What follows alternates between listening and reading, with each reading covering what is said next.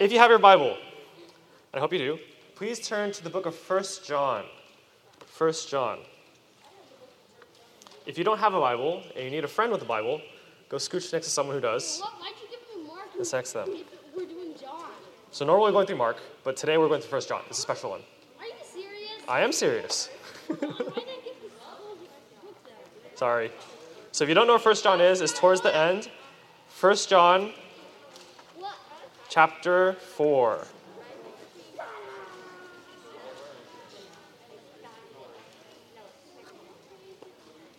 First John chapter 4.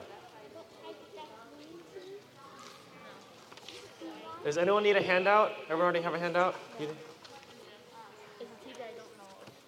Alrighty.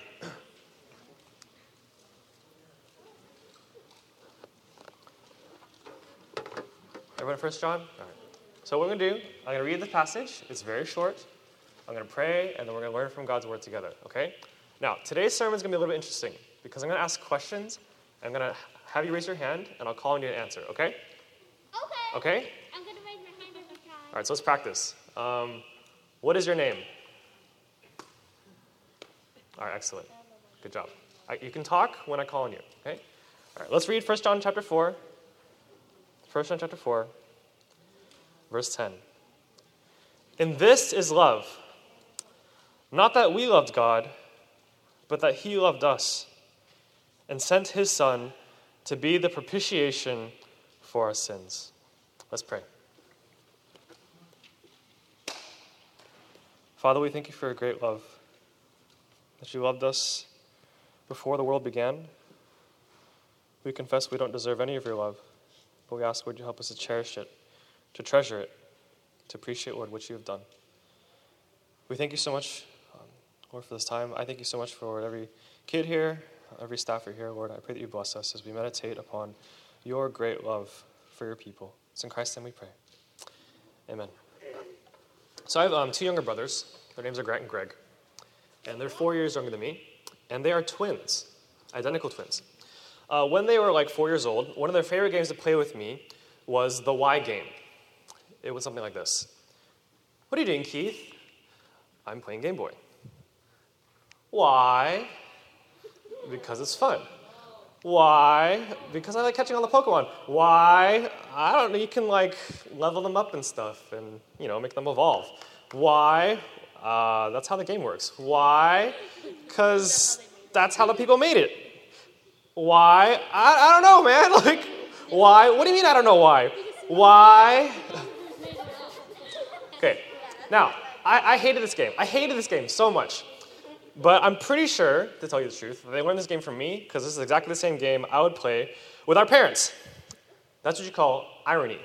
Okay, um, so just because the why game isn't fun doesn't mean the question why is a bad question. In fact, today, I think it's actually one of the most important questions we could ever ask. And we're going to ask the question why does God love us? Why does God love us?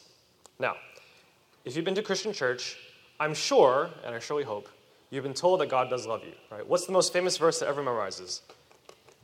For God to love the world that He gave His only Son, so that whoever believes in Him shall not perish but have everlasting life. Yeah, great. John 3:16. If you couldn't hear that, for God so loved the world that he gave his only begotten son, that whoever believes in him shall not perish but have eternal life, right? Who's ever heard that verse before? Lots of people. Cool. If you haven't before, that's great. Welcome. Now you know the most famous Bible verse in the whole world. At the heart of the gospel, and by gospel I mean the good news of salvation, is God's love. Right? He loved the world. He gave his son. Whoever believes in his son will not perish. But before we get too far ahead of ourselves, I want to ask you, why does God love us? And I'm thinking particularly of his fatherly love for his people, his fatherly love for his people, his Christians, his children. It's this love that gives salvation and eternal life. So, why does God love us? The question is a lot deeper than you think. Number one, does God love us because we're good? Does God love us because we're good? Now, we have a basic instinct, right? When we do something good, we expect to receive something good. From the moment you're born to today, you have been trained and taught to believe that if I do good, I will receive good. Your mom says to you, if you listen to mommy and eat your broccoli, I will give you ice cream, right? Like If you're good today, then you'll get more screen time. If you do well on this test, you'll get a gold sticker or, I don't know, be able to get out of class early or something, right? It's ingrained in us. We're trained to believe that when we do good, we will receive good. And con- inversely, if we do bad, we expect to receive bad. But is that why God loves us? The Bible says we're not good people. Romans chapter 5 says, But God demonstrates his own love toward us, in that while we were yet sinners, that's bad people, Christ died for us. So when did God love us? When we were good? No. It clearly says when we were sinners. When we were sinners. When we were sinners, then Christ came for us because of God's great love. To be a sinner means to love sin, to be a slave to sin, to have no power to fight against sin. Sin is rebelling against God, it's spitting in God's face, it's hating God in all his ways. To be a sinner means that you're God's enemy. And yet, God loved us. So, my question I'm asking is Does God love us because we are good? Does God love us because we are good? And to even ask that question actually implies something terrible about God. And let me show you why. Let's say you overheard some parents today, you know, after youth group, and they're talking about kids. And some of the parents says, "Oh, why do I love my kids? You know, I love Eve because she's so smart." Or I love Mary because she's so pretty. Or I love Joseph because, you know, he's such a great kid. What if your parents said that about you? That'd be terrible. That'd be terrible. Because that means, if they really believe that, the reason for their love for you is you. And that means they really only love your grades, your prettiness, your goodness. Now think of it if you stopped being pretty or good. Bad grade on a math test, kicked out of the family. One pip on your face, kicked out of the family. One act of disobedience, kicked out of the family. Right? That's terrible, right? I don't want parents like that. Now, I'm sure your actual parents, not these terrible parents I made up, are very proud of what you have done, right? Your accomplishments, your achievements, they're very happy for you when you succeed. That's fine. That's all good and well. But that's not the reason they love you. That's not the foundation for why they love you. It can't be, right? It can't be. Love can't be circumstantial, it can't be bought. But who's a better parent? Your parents or God? Obviously, God. He is the perfect Heavenly Father, and He does love His people, He does love us far more than our parents ever could. But not because we're good. We're not good. God loved us when we were sinners. Now, we talk about sin a lot. Um, I think it's really important for Christians to understand. But I want to use actually a different illustration than I normally would give to try to understand sin a little bit better. Think of sin as owing someone money. Now imagine with me. Every curse word you say costs you $5. You owe God now $5. Every evil thought, another $5. Every time you complain, $10. Every lie, $15. Every angry word against your family members, yes, including your younger sister, $25. If you cheat on a homework assignment or test or help someone else to cheat, $50. Every time you disobey your parents, or every time you ignore your parents, or every time you pretend to ignore your parents, $100. And every moment you don't love God with all your heart, soul, mind, and strength, $1,000. Now think about it. Think about your life. It wouldn't take long to have a really big debt, right? You'd, earn, you'd owe God a ton of money. So would I. We fail, I fail to honor God as He deserves. I fail to trust Him as He deserves. I fail to love Him as He deserves. Now think of your whole life accruing this debt and all that you owe to God. Hundreds of thousands, millions, billions, trillions, an infinite amount of debt owed to God. That's a picture of sin. We're guilty sinners, debtors before God. And yet, He loves us. And yet, He loves us. Not because we're good, we're not good. Not because we give Him gifts, nothing could give enough to God. But even when we owed Him a gazillion dollars because of our sin, He loved us while we were sinners. That's amazing. That's amazing. So now I want you to raise your hand. Does God love us because we're good? Becky? No. No. Okay, great. Good job. so that can't be the reason why God loves us. Number two, question number two. Does God love us because we do good? Does God love us because we do good? Maybe we say to ourselves, um, I'll ask you the question. I'll ask you raise your hand um, when it's when a question I want you to raise your hand for. So not right now. But thank you for raising, thanks for t- participating. So maybe we say to ourselves, we could, you know, do good things to make up for our badness. You know, pay God back for our sins, and, and then God will love us, right? But the Bible says in Titus 3 that God saved us not on the basis of deeds which we have done in righteousness. So, to make it simpler, but God saves us not because of good things we've done, but according to his mercy. According, to his mercy. Salvation is a gift that God gives, it's not something we earn. God loves his people because he is merciful. Merciful means he's compassionate, he's full of loving, loving feelings even towards us. It's not because we've done good things. God's love is not built on the foundation of what you are or what you could do. God's love is built on the foundation of who God is and what he has already done. Romans 3 even says that there is no one good, not even one. Right? So, okay, anyone think that they're an exception to that? Good. There's no one who does good, not even one. Meaning that before God, even our really good things that we think are good are worthless. They're not good to Him. Now, remember how I compared our sin to a debt we owe God? I actually got that picture from Jesus. Jesus uses a parable in Matthew 18 to talk about a man who owed a debt to a king. Matthew 18 says, For this reason, the kingdom of heaven may be, may be compared to a king who wished to settle accounts, that means resolve debts, get rid of debts, with his slaves.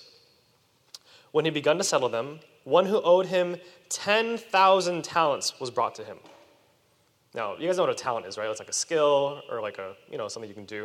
In the Bible, that's not what talent means. So throw it out the window, okay? It's not like, oh, I can play piano, it's a talent. That's not how the Bible, what the Bible means when it means talent. In the New Testament, a talent is a lot of money. It's, it's a denomination of money.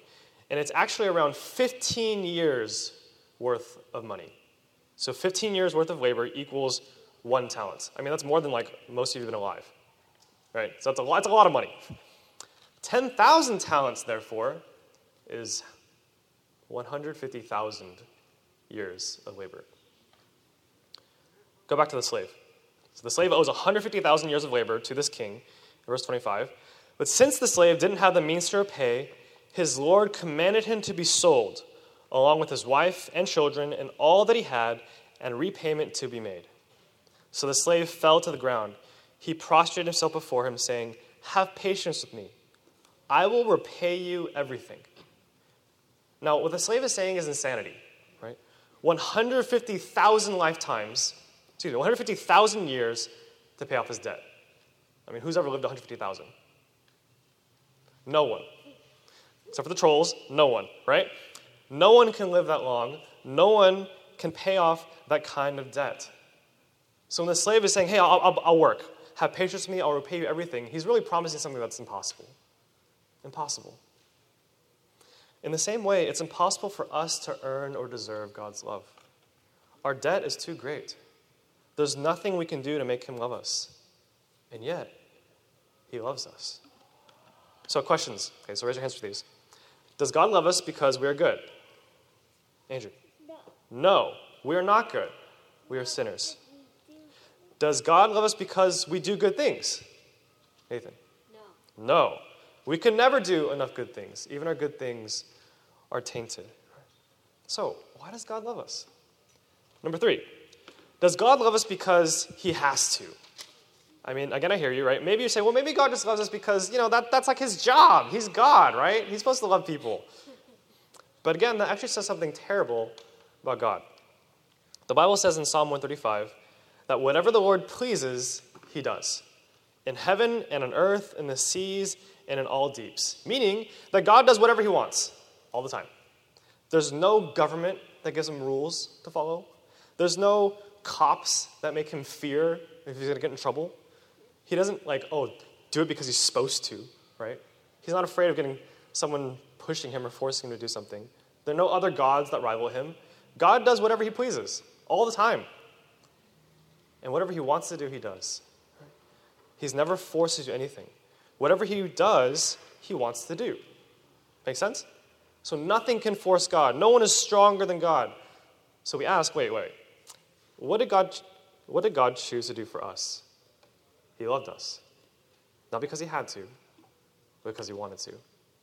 Again, think with me about, you know, some parents hanging out after youth group, and you overhear them. You say, you hear them say, "Oh, why do I love Adam? I love Adam just because I have to. It's my job. Like I'm his mom. No one else is going to take care of him, so I have to do it." Or I love Barnabas because I've got no one else to love. He's my only son. I really need someone to make me feel better about myself, right? Or maybe I love Julia because if I don't, she'll just cry all the time, and I don't want to deal with that. Like, it's the worst. What would you think of these parents?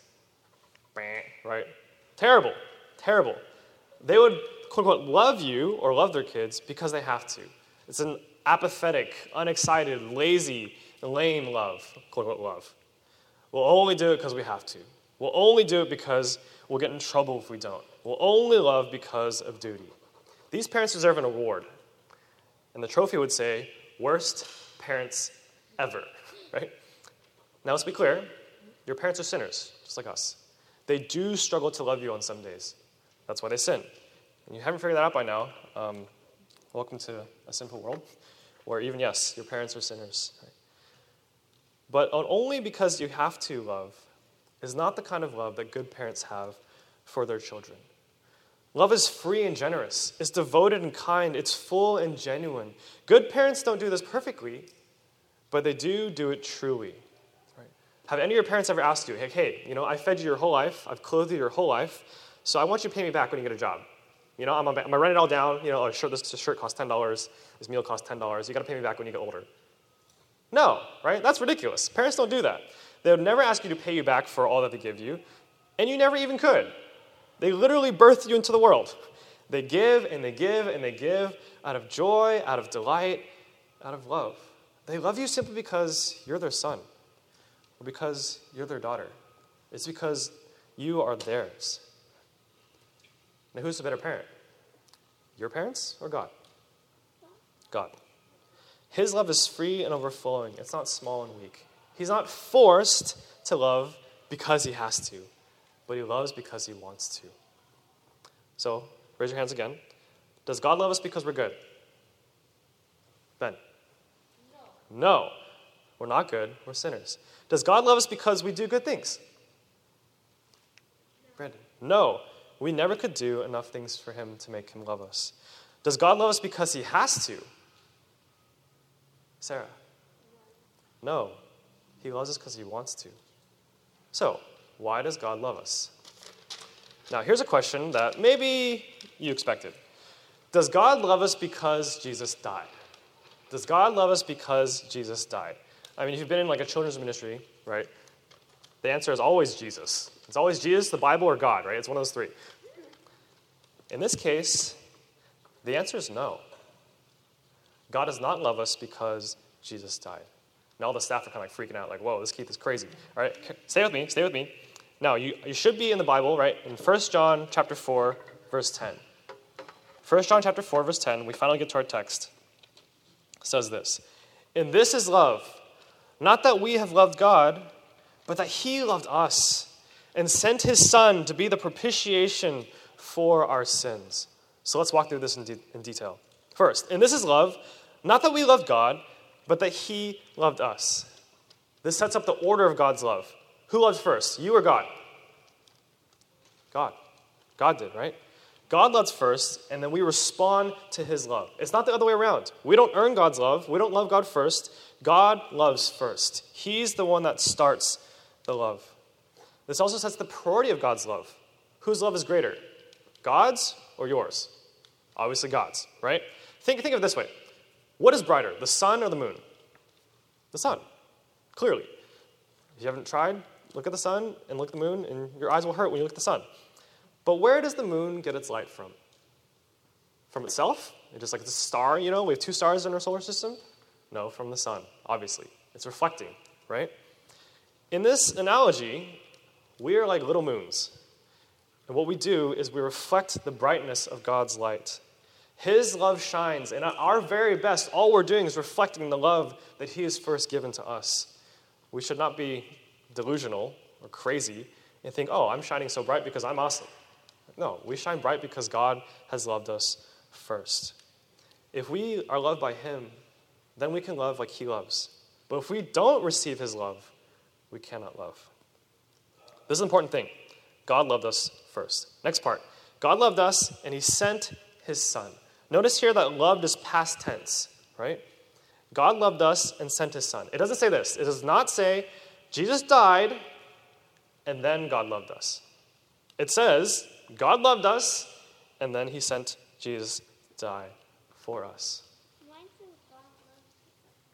So, what comes first? God's love or the cross? God's love. His love is what motivated him to send Jesus. His love is what put Christ on the cross. God loved first. And that matters because that means there's no circumstance, no change that made God love us. He always loved his people. In his eternality, there's no beginning and no end of his love. Now, to the third part. Christ died to be the propitiation for our sins. Now, propitiation is one of those like super big words that no one uses. Like even adults don't use that. It's an English word that means a sacrifice, a death, a death that takes the punishment that we deserve for sin. We deserve to die eternally as punishment for our rebellion against God because we're his enemies. But Christ died in the place of sinners for sin, so that whoever believes in him would be forgiven. Christ drank up our hell and our death in order to give us heaven and life. The cross is the greatest display of God's anger against sin, but also his love for sinners. Therefore, does God love us because Jesus died? No. Rather, Jesus' death is the proof of God's love for us. As Romans 8 says, which we already read, God demonstrates his love towards us. He proves his love. He shows his love for us, and that while we're yet sinners, Christ died for us. The cross is God's plan, birthed out of his great love. He loved us, therefore, he made a way of salvation. He loved us, and therefore, he sent Christ. But again, now we're back where we started. Why does, why does God love us? God does not love us because we're good. We're not good. God does not love us because we do good. We don't do good. God doesn't love us because he has to. No one forces God to do anything. And God doesn't love us because Jesus died for us. God's love precedes the cross. So now there's a question, right? Why does God love us? The answer is number five God loves us because of himself. God loves us because of himself. God's love flows from who he is.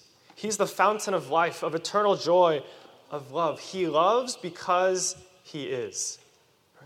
1 John 4 8 says that God is love. Not that God is loving or God has loving things to do sometimes, but God is love. Exodus 34 says that God is compassionate and gracious. He's slow to anger. He's abounding in loving kindness and truth. Hey, Nathan, can you stop playing with that? Thank you.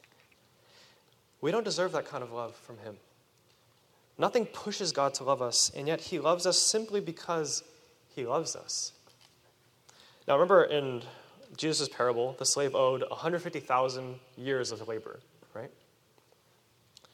In continuing that parable, Matthew 18, the slave says, Have patience with me, and I will repay you everything. And the king, the lord of that slave, felt compassion, released him, and forgave him the debt. Now, this is insane. The king just forgave him. That's the equivalent of thousands of lifetimes of debt. If you calculate in our terms, that's about $4 billion. The king says, I forgive you. You're free. Right? Now, think with me. Why would that king do that? Is it because, you know, the king was really good, because the slave is a really good slave? Obviously not. How do you, a $4 billion debt, like, that's, in, I don't know how, to, how you do that. Was it because, you know, the slave was, you know, doing such good things for the king and the king was like, oh yeah, I really appreciate that? No. Was it because the slave just, I don't know, tricked the king? no. It's because the king wanted to. He didn't have to. he wanted to. It's because the king was good. It's because the king was compassionate. It's because the king is who he is. Let me use another illustration. Why do your parents love you? Is it because, you know, when you're born, you're so useful? You know, like, oh my gosh, like he's cleaning the house and like she's like making the bed and like, I love this kid. No, right? All you did when you're a kid, when you're a baby, rather, is cry, eat, poop, and sleep. Usually in that order of some sort. Now, do your parents love you now because you're perfect? No. Do your parents love you because, you know, you do everything that they couldn't do for, for them? You cook all the meals and, you know, clean the house and drive people everywhere? No. Do your parents love you because of anything in you? No. No. They love you simply because they love you, because they are your parents. Out of their love for one another, you came into being. That's why you exist. And out of their love, they continue to love you. They prayed for you before you were born that God would give them a child. They prayed for you before you even had a name that God would bless you and save you. They loved you from when you were even a little helpless crying baby. They loved you from that first day all the way until today, and have every intention of loving you until their last breath. They demonstrate their love over and over. The reason why you ate today is because of your parents. The reason why you got here to youth group is because of your parents. They still pray for you, they still bring you everywhere because none of you can drive yet, and they still want what is best for you. I don't know if you realize that, how much your parents love you. Now, I know some of you here actually don't know your biological parents. You've been adopted. And I would say to you, you're especially loved because your parents, your adopted parents, probably worked about, I don't know, 10,000 times harder to get you than if you had natural parents. They wanted you. Some of them literally flew across the whole world just to get you. You have the great blessing of being adopted because adoption points to God's love for his people. As good as many of your parents are, and I know them, and I think they're great parents, God's a better parent. He's the best father. He's the source and the fountain of all love. Although every person here was born a child of wrath, every one of us who has believed in Jesus Christ have been adopted by God to be made a child of God. None of us are born Christians. And therefore, if you're a Christian, you've been adopted by the God who loves. He loved us before we knew him.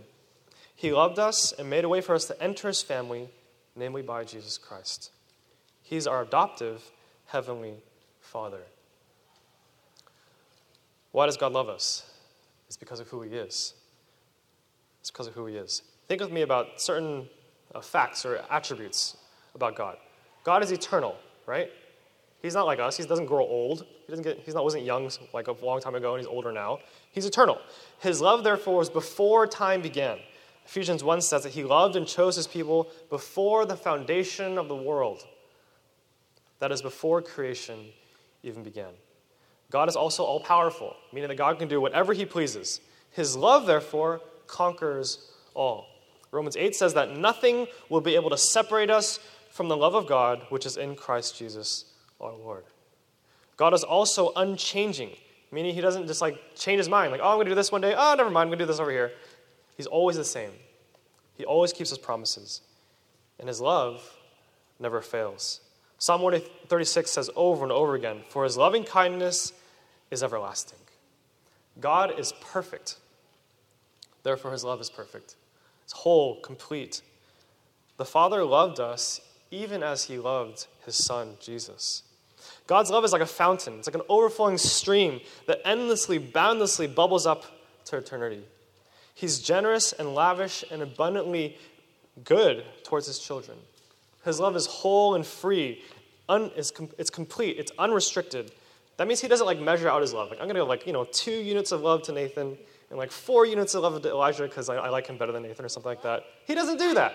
He doesn't measure his love, for it can never run out.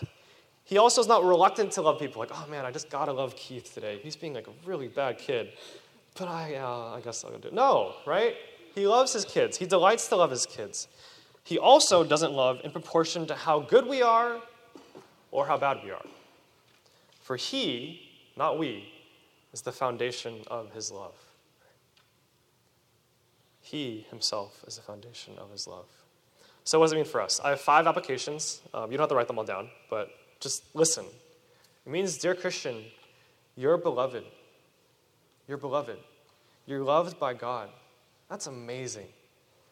We're terrible sinners. We don't deserve this kind of love from God, and yet He loves us truly, freely, excitedly, purely. That's why Paul practically shouted from the, the housetops I've been crucified with Christ. It is no longer I who live, but Christ lives in me. And the life that I now live in the flesh, I live by faith in the Son of God who loved me and gave himself up for me. That's the kind of God that loves you, Christian. You should therefore love him in return. Second, Christian, all the persons of God love you God the Father, God the Son, God the Spirit. It's not like God the Son kind of like twisted God the Father's arm and says, Oh, you gotta love him now because I died for him, right? No.